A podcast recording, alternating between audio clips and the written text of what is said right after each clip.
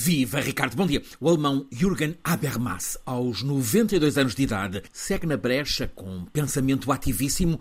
É reconhecido como grande clássico contemporâneo no, no, campo da sociologia e da filosofia, as duas matérias a que sempre se tem dedicado. Ele acaba de publicar um livrinho que se pode ler numa viagem entre estações de metro ou num outro transporte público é bem diferente daquelas imensas 1750 páginas na releitura que fez da filosofia ocidental no livro dos volumes Outra História Possível da Filosofia. Ora, este livrinho que vem para aqui hoje tem 150 páginas que podemos ir lendo e sobre elas refletir em etapas. Título: Espaço Público e Democracia Deliberativa. A reviravolta. Trata o que Habermas define como buraco negro, em que somos metidos pela infodemia, ou como a acumulação de mensagens relâmpago, designadamente através das redes sociais, tem efeito nefasto na formação da opinião pública e, por consequência, na decisão política.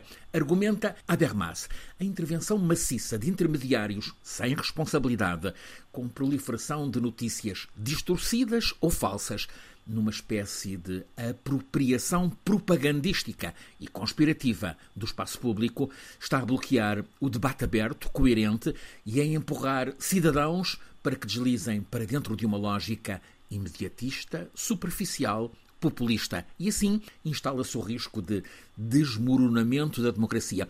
Habermas não cai na ingenuidade de colocar os sistemas digitais, as redes sociais como a causa do mal. Ele aponta o problema à falta de educação digital séria, também a grupos de pressão que conseguem eficácia para, servindo-se habilmente de meios de comunicação, fazer degenerar a esfera pública e o espaço político. Dá como exemplo para além da realidade invertida de seguidores de Donald Trump na América, o modo como, no tempo da pandemia Covid, muitos milhões de pessoas alinharam com motivação autoritária nas campanhas contra as vacinas. Habermas poderia, nestes dias, certamente acrescentar como simpatizantes de cada um dos lados em guerra estão a fazer guerra de informação com dezenas de milhares de conteúdos manipulados. Habermas, sábio com um pensamento sempre em efervescência, incita-nos a que cultivemos como prática constante o debate informado, assento no cruzamento dos diferentes pontos de vista, para que possamos aspirar a escolher o melhor argumento. Habermas previne-nos para que não fiquemos atordoados pelo frenesi comunicativo,